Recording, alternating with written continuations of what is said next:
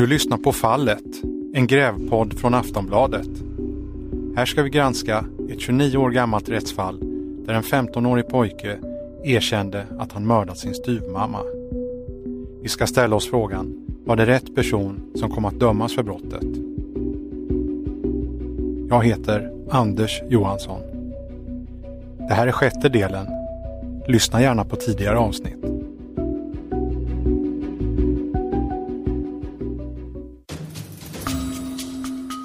Som ni kommer ihåg har jag inte hittat något dokumenterat hat eller någon aggressivitet hos Samir som talar för att han är mördaren. Han blev stämplad som sinnessjuk och fick vård för att läkaren ansåg att Samir inte hade i fängelse att göra. Jag har också börjat undersöka huruvida Samirs erkännande då han dömdes hade rättslig relevans. Alltså om erkännandet verkligen stöddes av övrig utredning som domstolen kom fram till. Idag ska jag titta närmare på den övriga utredningen. De tyngsta tekniska bevisen i den gamla utredningen och två experter, Sonny Björk och Olle Linkvist, kommer att bistå. Och nu äntligen börjar nytt ljus kastas över fallet som jag fick för snart ett halvår sedan. Du, det är jävla taffligt skött den här utredningen. Eh, det, det, jag skulle vilja ta först, det är ju den där um, risporna. Det är klart man ser skillnad på rispa med en kniv och, och rispa med ett rakblad. När Samir tog tillbaka sitt erkännande 1988 hölls nya förhör med honom.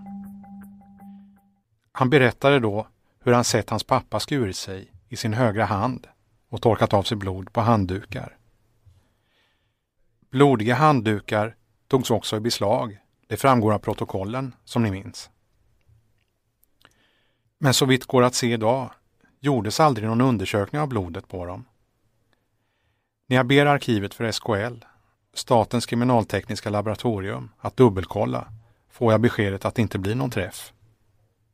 Det innebär att något material att analysera aldrig skickades till SKL, som idag heter Nationellt forensiskt center, NFC. Det skickades inget material vare sig 1986, när Samir dömdes, eller 1988, då ärendet öppnades på nytt. Däremot togs blodprov på Samir och det genomgick undersökning vid Statens rättskemiska laboratorium som praktiskt taget är granne med SKL. Analysen visade att han var ren från narkotika. Polisen hade via ett annat labb redan fått veta att Samirs promillehalt alkohol var 0,0. Vi vet också vad som togs i beslag. Jag läser ur protokollet. Lakan med textilspår i blod, två kuddar, överkast, filt, röd handduk, blårutig handduk, kalsonger och tröja, trosor, nattlinne, linne, kökskniv, morakniv, slida till morakniv. Det fanns också en klocka och ring. Örontops med blod på, nycklar till lägenheten, handduk anträffad i smutstvättkorg. Nycklarna, klockan, ringen och kökskniven lämnades tillbaka några veckor efter mordet. Övrigt kan alltså i bästa fall finnas kvar i källaren i polishuset i Stockholm, i mordrummet. Som ni minns har jag varit där och träffat Christer Widermalm. Han berättar att material sparas från mord och andra grova brott som aldrig preskriberas. Och det gäller brott som har begåtts efter den 1 juli 1985. Spårmaterialet är förpackat i papperspåsar, lagda i genomskinliga plastlådor och bara ett fåtal betrodda får gå in i rummet. Och då iförda skyddskläder för att inte riskera att kontaminera bevisen. Och så ska materialet sparas i 70 år. Ja, 70 år det kanske är väl att, ta i men man ser det väl som en, eh, en gärningsman skulle kunna kanske vara runt, ha kommit in i den åldern att man är, kan straffas för brott och man kan leva upp till 80-85 år. Så de här ärendena kan tas upp under en sån lång tid. Så att även om det är avdömt och klart och, och sådär så, så sparas det? Så sparar vi. Men att få en ny analys genomförd är inte helt enkelt. Det är inget som vare sig jag som journalist eller Samir som är dömd i ärendet kan låta göra. För att lådan med bevis ska öppnas krävs att förundersökningen öppnas på nytt. Det behövs ett beslut av en förundersökningsledare. Om ett ärende ska börja tas upp och, och, och, och material ska analyseras på nytt. Mm. Hur går det till? Ja, exakt hur det går till. Eh, Om det, det finns måste, någon särskild ja, beslutsordning tänker jag. Ja, det, ja det, det, i så fall kommer det ett beslut från någon FU-ledare som eh, vill att vi ska hämta upp materialet för att det ska göras en, en ny undersökning i det. Då blir det så att vi håller inte på något sätt i utredningarna. Däremot så är vi behjälpliga med då vad man eh, tänkas kan göra och i samarbete med NFC så diskuterar vi det. Vad vi har, vad finns i spårrummet, vilka undersökningar skulle vara möjliga. Och... NFC det är gamla SKL, SKL ja. ja. Mm. precis. När det gäller så allvarliga brott som mord brukar en åklagare vara FU-ledare. Om det finns material kvar i Samirs fall måste det alltså till ett åklagarbeslut. Hur ett ärende kan göras aktuellt hos Åklagarmyndigheten ska vi återkomma till. De blodiga handdukarna och örontopsen med blod på är givetvis mycket intressanta. Men mest intressant är mordvapnet, morakniven, om den finns kvar. Samir berättade ju att han såg hur pappan skurit sig själv på kniven och torkade av sig blod på handdukar. Samir berättade också att han sköljde av knivens skaft och försökte sätta dit sina egna avtryck på den. Han sa också att han sedan rispade sig själv i handen med ett rakblad så att han skulle kunna visa upp samma typ av skador som han sett sin pappa få. Och det är nu 29 år sedan. En avgörande fråga är vilka möjligheter det finns idag att analysera det gamla materialet och vad som i så fall går att få fram. Faktum är att möjligheterna är goda rent allmänt sett. Det skulle kunna gå att få klarlagt vem som faktiskt hållit i kniven. Marie Allen, professor i rättsgenetik vid Uppsala universitet, är en av Sveriges främsta experter på DNA-analyser. Hon förklarar. I vilka möjligheter finns det att analysera det? Goda skulle jag vilja säga. Eh, dels för att det är blod eh, som brukar finnas i, och det låter som det finns i ganska stor mängd. Eh, och även, även om det här nu är ett gammalt material så tror jag ju ändå att man kommer att kunna hitta tillräckligt med DNA för att kunna få fram en profil. Sen är ju problemet att, att du vill ju eh, du vill ju ha profil från den som höll i kniven antar jag. Ja precis. Eftersom det kan ju finnas risk och det var det som var min fråga nummer två här. Hur, hur gör man för att skilja på om det är far eller son? Mm, men det, det går. Eh, antingen så de, de kommer att ha olika mitokondrie-DNA så det kan man använda sig av om, om man vill eh, Eh, Eh, helt kunna särskilja men också en kärn-DNA-analys kommer att skilja sig en del mellan far och, far och son. Så det, det behöver inte vara eh, omöjligt att göra det. Eh, sonen berättar alltså att han, han sköljde av eh, knivens skaft och så satte han sin egen sina egna handavtryck på men sen när man gjorde en undersökning, det enda man gjorde då det var att kolla efter fingeravtryck och man kunde inte hitta något identifierbart avtryck men det verkar inte som man överhuvudtaget har sökt efter blodförekomst. Nej, och det, det även om den är avskörd så kan det ju eh, finnas eh, blodrester kvar som kanske har runnit in under skaftet, skaftet eller sådär som man kan plocka fram.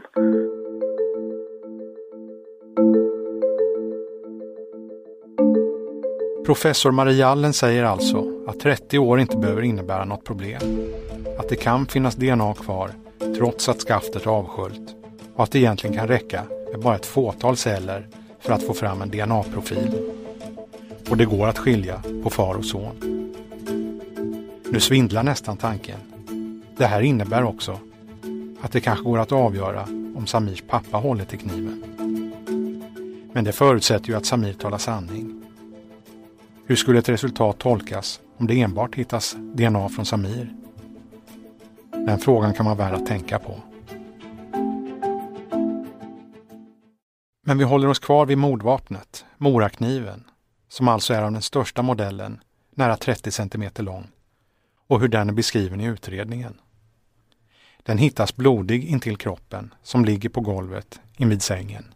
Vad vet vi mer? Jo, att den genomgick en fingeravtrycksundersökning.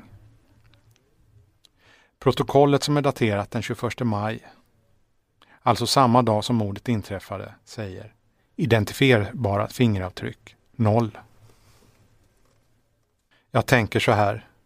Om mördaren direkt efter dådet, där han dessutom skurit sig själv i handen, lägger kniven ifrån sig, borde det finnas någonting på skaftet. Antingen handavtryck eller fingeravtryck. I vilket fall borde det finnas blod från gärningsmannen. Det enda som finns i det tekniska protokollet är noteringar om noll identifierbara fingeravtryck. Det tycker jag är förbryllande. Vad sa Samir om kniven? I andra förhöret 1986, dagen efter mordet, framgår. Han drog sedan ut kniven och lade den bredvid henne. I de nya förhören 1988 sa han istället. Jag tog kniven och gick in i badrummet och sköljde av där på själva handtaget och möjligtvis bladet. Det kommer jag inte ihåg. Sen tog jag kniven med mina händer så mina fingeravtryck skulle komma på den. Om en hand är nytvättad och kanske lite fuktig och ett knivskaft är avsköljt och lite fuktigt, då kanske det inte blir några avtryck överhuvudtaget. Den frågan måste jag ställa till en expert. Men sakkunniga experter måste jag givetvis stämma av med i vilket fall. Att det behövs en sakkunnig blir extra tydligt när jag går igenom de 25 fotografierna i den tekniska bilagan ytterligare en gång. De svartvita bilderna visar lägenheten inifrån, hallen, köket, Samirs rum, sovrummet där mordet begicks, sängen, närbilder på kroppen, kniven, obduktionsbilder, bilder på Samirs kläder. Jag har säkert tittat på bilderna ett tiotal gånger. Men nu när jag lagt upp dem bredvid varann hajar jag till. Här är något som inte stämmer. Det är någonting med blodstänken. Jag kontaktar en bekant, en polisman i Stockholm som varit med och löst en mängd komplicerade spaningsmord. Jag frågar om han vet någon som är bra på blodstänk och som jag kan visa bilderna för. Det var då jag fick namnet Sonny Björk, som jag berättat om tidigare. Han är pensionerad kommissarie och kriminaltekniker med över 30 års erfarenhet av mordutredningar. När jag ringer honom blir han intresserad av fallet. Han går med på att titta på ärendet. Jag skickar över materialet tillsammans med mina frågor och vi bestämmer sen att vi ska träffas och gå igenom allting. Det är särskilt en sak som jag vill att han ska titta noga på. På dubbelsängens lakan syns massor av tydliga stänk av blod vid huvudändan. Det ser ut som riktigt svarta prickar. En del kan vara stora som änden på en blyertspenna, kanske 5-6 millimeter. En del stänk måste vara mer än en centimeter i diameter. Och det har kommit på båda kuddarnas örngott. På ena kudden är det säkert hundra stänk. På den andra gott och väl ett 50-tal. Mönstret som bildats ser nästan ut som på en dalmatinerhund. Eftersom det varit fråga om en närkamp borde rimligen gärningsmannens kläder ha liknande stänk på sig. Men på bilden av Samirs tröja syns inte ett enda stänk. På byxorna syns något mycket litet. Blod finns det visserligen, men inga stänk. När jag träffar kriminaltekniker Sonny Björk har han också tittat på bilderna. Och nu börjar saker och ting klarna. I, vid den här typen av dåd då är ju gärningsmannen vi vet ju antalet hugg, det är ju väldigt många hugg som ja. utdelas och då är ja. man ju maximala avståndet är ju en armlängds ja. avstånd. Ja, visst är det det. Och då, när man ser alla de här stänken, mm. det är ju stänkt ganska så rejält ja. här. Hur, hur, rent eh, allmänt, hur, hur kan man förvänta sig att en gärningsmans tröja ser ut? Ja, alltså det borde ju finnas stänk både på, på tröjan och alltså kalsongerna okej okay då om han har legat i sängen mestadels men han måste ha stått på knä också där det har varit ganska blodigt. Va? Men, men t-shirten är ju förvånansvärt fri ifrån blodsprut och blodstänk. Va? För att något av huggen har ju faktiskt tagit i aortan och då blöder det utav helsike. Men det är inte säkert att, att det, det, har sprutat ut. Eh, men man ser ju sängen här. Va? Så det där reagerade jag för också. Dels, dels den här blodförekomsten. Det där är ju en kontaktsmitta av blod. Va? Det är ju blod avsatt från ett annat blodigt föremål. Ja, Men det är, det, det är, ju väldigt lite blodstänk så att säga på t-shirten och det, det, tycker jag är konstigt alltså. Ja. Nej, för jag förstorade upp den här och det man kan se det är ju mitt på magen här. Man kan se ett mönster men det är ju inga Nej. prickar Nej. eller stänk. Om du ser till formen så stämmer den ju väldigt väl överens med just den här blodfläcken. Om man lägger den här bredvid här så, se, så ser man ju överkanten där. Du ser den här, den här kroken som går där. Eh, som kommer ner i en spets och sen har du ju den basen där som du ja, har där och sen det. den här sidan här som är där. Så att den t-shirten har legat på den, den där blodfläcken, den saken är säker. Kriminaltekniker Sonny Björk säger sig alltså vara säker på att Samirs tröja har legat tryckt mot blodfläcken på sängen. Samtidigt tycker han att det är märkligt att det på tröjan saknas den typ av stänk som finns på sängen. Det var just det här Samir försökte påtala när han ändrade sin berättelse och angav att han var vittne istället för gärningsman. I förhören från 1988 säger han att han sprungit ut och slängt pappans kläder som varit nerblodade och att han därefter kladdat ner sina egna kläder med det blod som fanns på sängen. Samir ville redan då få polisen att granska blodet på hans kläder. Men i förhöret är det uppenbart att förhörsledaren, som numera är avliden, inte ville tro på Samirs berättelse. Och vi tar hjälp av skådespelarna, som vi gjort i tidigare avsnitt, för att återge dialogen. Står man och hugger någon och så blodet sprutade som jag såg, så måste det liksom ha kommit några blodstänk på tröjan. Ja, jag vet inte. Jag är inte tekniker och expert på det. Om det borde ha kommit några stänk eller inte. Det ser man inte på tröjan att liksom gnuggat eller något sånt där? Du menar att du, när din far har gått och din bror har gått, går alltså ensam in till den här, i det här rummet där den här kvinnan ligger med denna förskräckliga åsyn som du då möter när du kommer in. Och, och lägger dig där då och börjar på att rulla dig i det här, hennes blod i sängen. Ja, vad skulle jag gjort? Det var ju, det var ju hemskt för mig också. Skådespelarna återgav förhör med Samir där han ville få blodet på sin tröja undersökt. Men av protokollen att döma gjordes aldrig någon sån undersökning eller analys. Inte heller gjordes någon undersökning av kniven. Att den saknade identifierbara fingeravtryck kan bero på det jag trodde. Vi hör kriminaltekniker Sonny Björk igen gärningsmannen, oavsett vem det är, att gärningsmannen har, har skurit sig själv och börjat blöda i, så det kommer blod på handtaget. Mm. Borde inte det ha noterats? Jo, man borde ha gjort en, en, man borde undersökt kniven vad det gäller blodförekomsten och sett vems blod det var på kniven. Framförallt eftersom han hade skador i handen. Va? Så det är väldigt märkligt att man inte har gjort och det förvånar mig alltså när, när att man inte skickat ner kniven för analys. Man har bara gjort en fingeravtrycksundersökning. Men de har utgått ifrån att det är som grabben säger. Och, och, där, och då kommer det skit efteråt. Då kommer det skit efteråt, säger kriminaltekniker Sonny Björk. Utredarna verkar ha tagit Samirs erkännande för sanning, vilket ledde till att en mängd rutinundersökningar aldrig genomfördes. Exempelvis sökning efter blodförekomst på kniven. Nagelskrap på offer och gärningsman togs inte heller.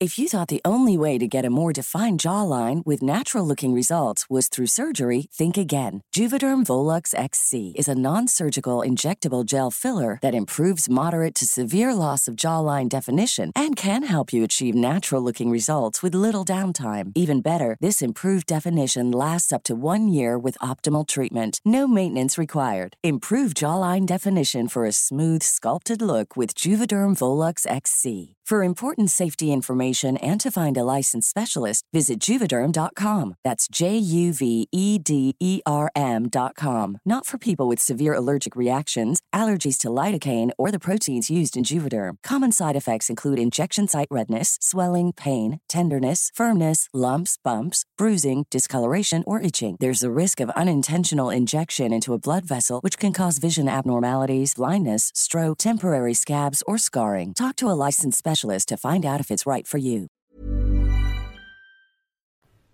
Sonny Björk utesluter inte att Samir, precis som tekniker och ambulanspersonal, tittat på kroppen och räknat de synliga skadorna och därför i förhören sa att han huggit åtta till nio gånger. Men ingen ifrågasatte att det var så stor skillnad mellan de verkliga fynden. Antalet hugg var ju själva verket över 30. Man bestämde sig från början i utredningen att eh, det är han som har gjort det. Han har erkänt, han är skyldig. Och, och då blir det väldigt ofta på det här viset att det blir brister i. Om, om man hade nekat och sagt att jag inte gjort det här och så vidare. Då hade man varit tvungen att titta på alternativa gärningsmän. Man var, hade varit tvungen att kriminaltekniskt sett binda honom till brottet. Va? Men det har man inte gjort här i och med att han har erkänt. Man har utgått ifrån att det är han. Det är klappat och klart. Och sen så har man kört på det. Så man kan säga här är han inte kriminaltekniskt bunden till Nej, det tycker jag definitivt inte att han är. Det tycker jag inte. Jag skulle inte, jag tycker att det finns, för att använda då domstolen, att det är inte ställt bortom rimligt tvivel att det är han som har gjort det här. Det finns rimliga tvivel på att, att det är han som har gjort det här. Alltså.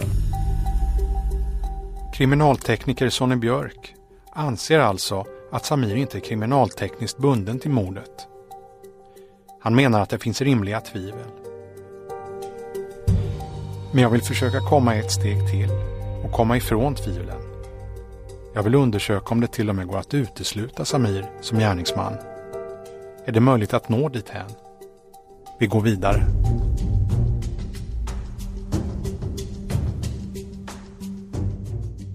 När en människa dör börjar musklerna låsa sig i det läge de var i i dödsögonblicket.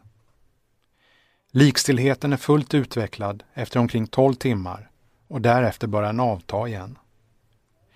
Det finns tabeller som rättsläkare och kriminaltekniker använder och som grovt sett anger hur länge en person kan ha legat död.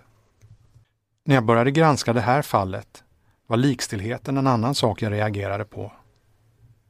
Jag tänkte att det verkade som att kroppen legat betydligt längre än vad Samirs erkännande medgav. I utredningen finns tre olika noteringar om hur långt likstillheten har framskridit. Jag tänkte att noteringarna var så detaljerade att det borde gå att räkna bakåt. Och utifrån noteringarna, kanske idag, nästan 30 år senare, få fram ett klockslag för när mordet skedde. Något som skulle visa vilken av Samirs versioner som är den rätta. Antingen att han själv högg ihjäl styrmamman strax efter klockan åtta den här morgonen. Eller att han blev vittne till mordet och att det skedde långt tidigare på morgonen, kanske redan vid femtiden. Alltså vid en tidpunkt då pappan och lillebror fortfarande var kvar i lägenheten. Vi går tillbaka till protokollet igen. Samir ringde larmsamtalet 9.36. En kvart senare, strax före 10, kom ambulans och första patrullen fram och började titta på kroppen. Pappan hade lämnat lägenheten halv åtta och lillebror tio över åtta. I sitt erkännande sa Samir att han väntade tills han blivit ensam i lägenheten och därefter genomförde mordet. Om vi räknar med att dådet tog minst fem minuter och Samir påbörjade angreppet direkt när lillebror gått kan styrmamman ha legat död kvart över åtta som tidigast. Det innebär alltså att hon kan ha legat död maximalt en och en halv timme när ambulans och första patrullen anlände strax före tio. Och vad gjorde de för iakttagelser? Jag läser ur protokollet. De kunde konstatera säkra dödstecken. Stelhet i käken, knävecken och fingrarna. Jag jämför med en tabell jag hittar på en kriminalteknikers webbsida. En till två timmar efter döden. Begynnande till svagt utvecklad likstillhet. tre timmar efter döden. Likstillhet utvecklas och känns främst i käke, fingrar och nacke. När jag jämför fynden med tabellen tycker jag att de stämmer bättre med tre timmar än en till två timmar. Mordet kan därmed ha skett före 7.30, tänker jag. Nästa notering om likstillheten finns i teknikernas protokoll. De påbörjade sin undersökning 11.15. Styvmamman kan då ha maximalt varit död i tre timmar. Och vad noterade teknikerna? Jo, kroppen kändes varm och knälederna har fullt utvecklad likstelhet. När jag jämför med tabellen på tre timmar efter döden, då utvecklas likstelheten och känns främst i käke, fingrar och nacke. Men här var den fullt utvecklad, skrev teknikerna. Och min tabell gör sedan ett hopp till nio timmar. Där kan jag läsa likstillhet kraftigt utvecklad. Här tycker jag nästan att det är övertydligt att mordet måste ha genomförts före 7.30. Alltså före den tid pappa gick hemifrån. Första patrullen gjorde också en notering om kroppens temperatur. Benen började kännas kalla och hon hade en ljusstel blick. Benen började alltså kännas kalla. När börjar ben kännas kalla? Tabellen säger en till två timmar efter döden. Begynnande likkyla på kroppsdelar som är bara, till exempel pannan. Tre timmar efter döden. Likkyla på kroppsdelar som är bara känns tydligt. När det gäller likkylan tycks det alltså snarare handla om tre timmar än en till två. Också detta tycker jag indikerar att mordet måste ha skett före 7.30. Det här är någonting som jag hittar genom att söka på internet. Betydelsen är givetvis inte detsamma som någon sanning. Däremot vill jag undersöka vad en expert säger. Går uppgifterna att få verifierade? Vad säger kriminaltekniker Sonny Björk? Det, det, är så olika med likstillheten men man vet att den börjar alltså normalt sett efter en timme och sen pågår det. Sen, sen ungefär i 12 timmar så utvecklas den. Va? Den brukar vara ganska välutvecklad efter 12 timmar så efter 6 timmar så är den ju påtaglig. Efter 6 timmar är likstillheten påtaglig säger Sonny Björk. Teknikerna som var erfarna skrev alltså att den var fullt utvecklad klockan 11.15. Sex timmar tidigare, ja, då var klockan fem på morgonen. Kan mordet ha skett redan vid den tiden? Det har Samir sagt i ett av förhören. Jag kontaktar Olle Linkvist, docent i rättsmedicin och som tidigare arbetat vid Rättsmedicinalverkets avdelning i Uppsala, numera pensionär. Även han har arbetat med en mängd uppmärksammade mordfall genom åren. Han har också varit med i flera forskningsprojekt. Bland annat har han varit med och gjort en studie av alla styckmord i Sverige under en 30-årsperiod med schematiska skisser som visar hur vart och ett av offren blivit lemlästade. Jag har själv en utskrift i bokhyllan på jobbet. Eller två om man ska vara noga. Jag frågar om Olle Linkvist utifrån sin horisont kan bedöma vilken av de två versionerna av mordet som är rimligast. Om det kan stämma att Samir rispat sig själv i handen med ett rakblad istället för att ha skurit sig på morakniven vid attacken mot styvmamman. Om det kan stämma att Samir lagt sig på sängen och kladdat ner sina egna kläder och inte fått blodet på sig vid knivattacken. Och om mordet möjligen kan ha skett före 7.30. Alltså medan pappan fortfarande var kvar i bostaden. Innan han gått till skolan. Om det går att fastställa tiden för när döden inträdde kan det vara en avgörande information. Noteringarna från första patrullen om att det kändes likkyla på benen samtidigt som teknikerna en timme senare noterade att kroppen kändes varm menar Olle Lindqvist inte går att bedöma. För att säga något säkert borde temperaturen ha tagits på kroppen på det gamla hedliga sättet. Vi hör Olle Linkvist, docent i rättsmedicin. Det säkraste sättet att mäta tiden för dödsfallet, eh, är ju att mäta rektaltemperaturen. Va? Och, det, och, och eh, då behöver man inte ha så bråttom egentligen. Man, man ska ha konstant temperatur, det spelar ingen roll om kroppen är avklädd eller påklädd. Man ska ha en konstant temperatur i rummet så man ska inte öppna fönster. Då mäter man rumstemperaturen. Va? Och, och sen så, då är det så att temperaturen sjunker långsammast i början och, eh, och långsammast på slutet. Så det är, det är en sån där eh, S-kurva så att säga. Och det är mitt på som den faller fortast va. Så att det säkraste sättet är att mäta rektaltemperaturen 10 till 16 timmar efter man tror att dödsfallet har hänt. Så att om polisen ringer och säger att du måste komma och mäta det nu så, så, så säger det, det, det är inte så jävla bra om jag kommer på två timmar. Utan då mäter man temperaturen eh, efter 10 till 16 timmar och så mäter man med en timmes mellanrum och då kan man med de hänsyn till de punkterna du får då i sänkning och omgivningstemperatur kan du räkna ut Eh, när, när dödsfallet har inträffat om man antar att personen haft 37 grader och temperaturen i rummet varit konstant. Då. Någon temp togs nu aldrig på offret. Så något närmare svar om när mordet begåtts får vi inte med ledning av temperaturnoteringarna. När vi går till rättsintyget gällande Samirs handskada är det svagt enligt Olle Lindqvist. Han anser att det är en stor brist att det inte fotograferades. Han menar att de noterade risperna starkt talar för att de är självförvållade utifrån den beskrivning som getts.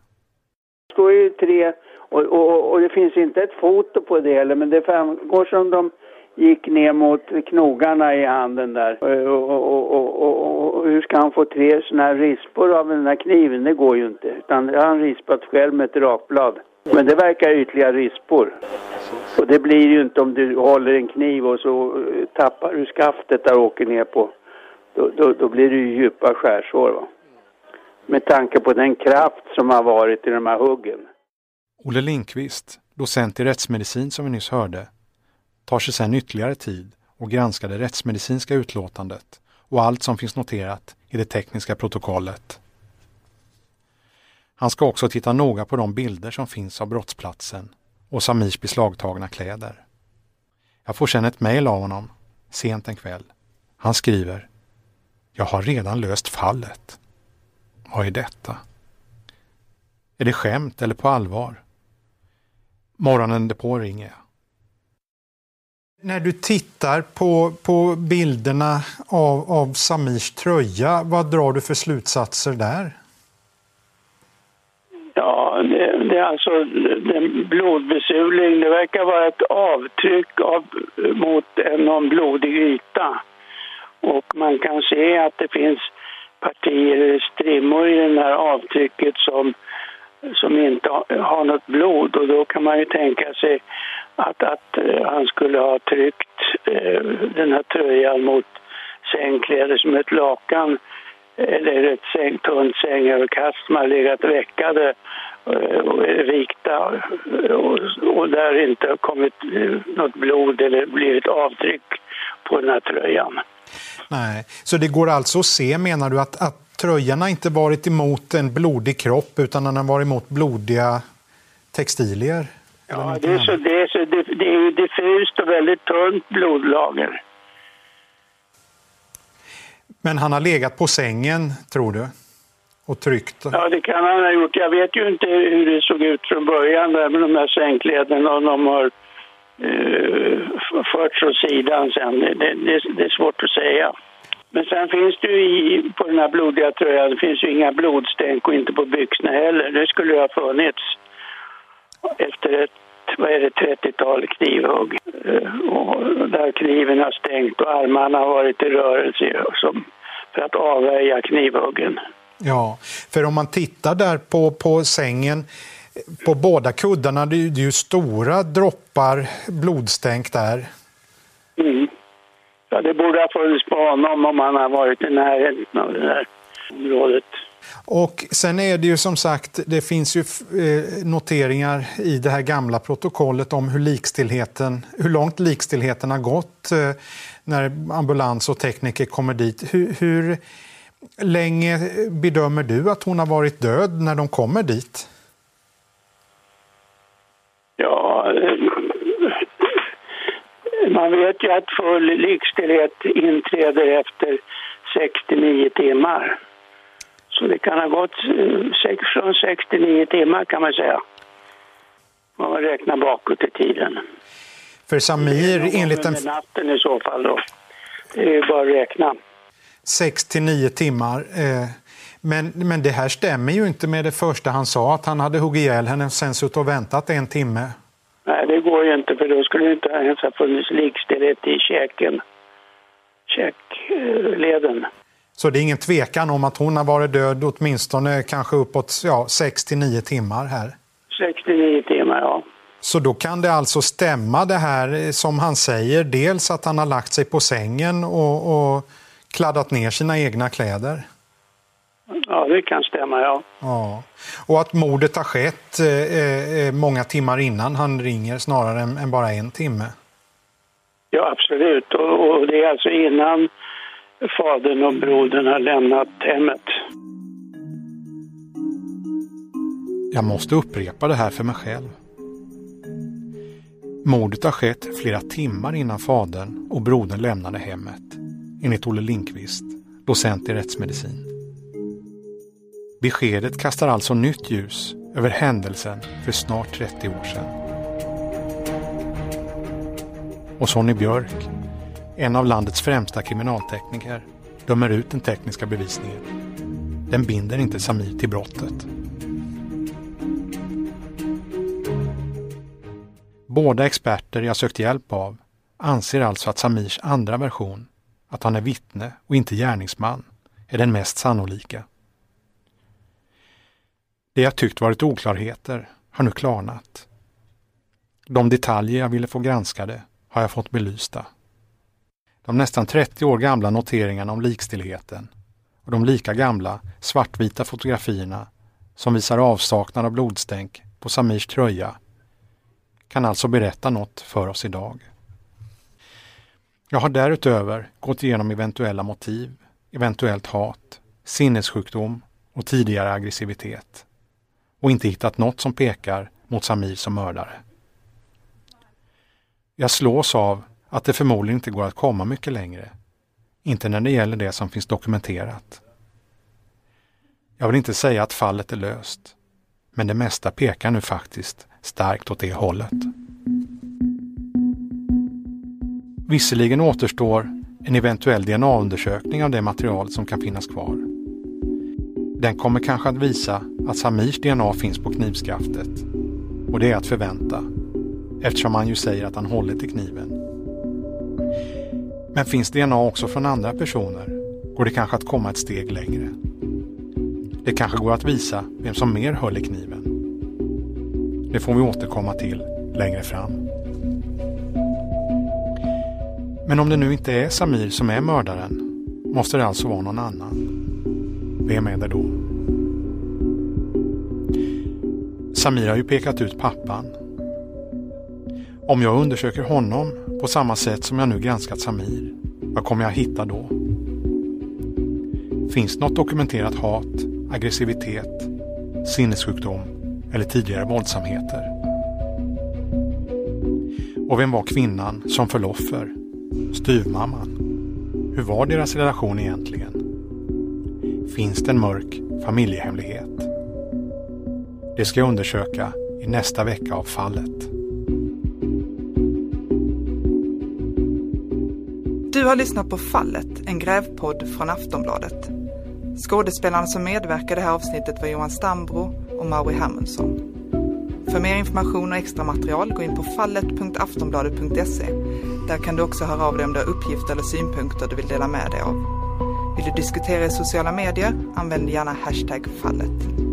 Reporter och programledare är Anders Johansson. Producent är Patrik Syk.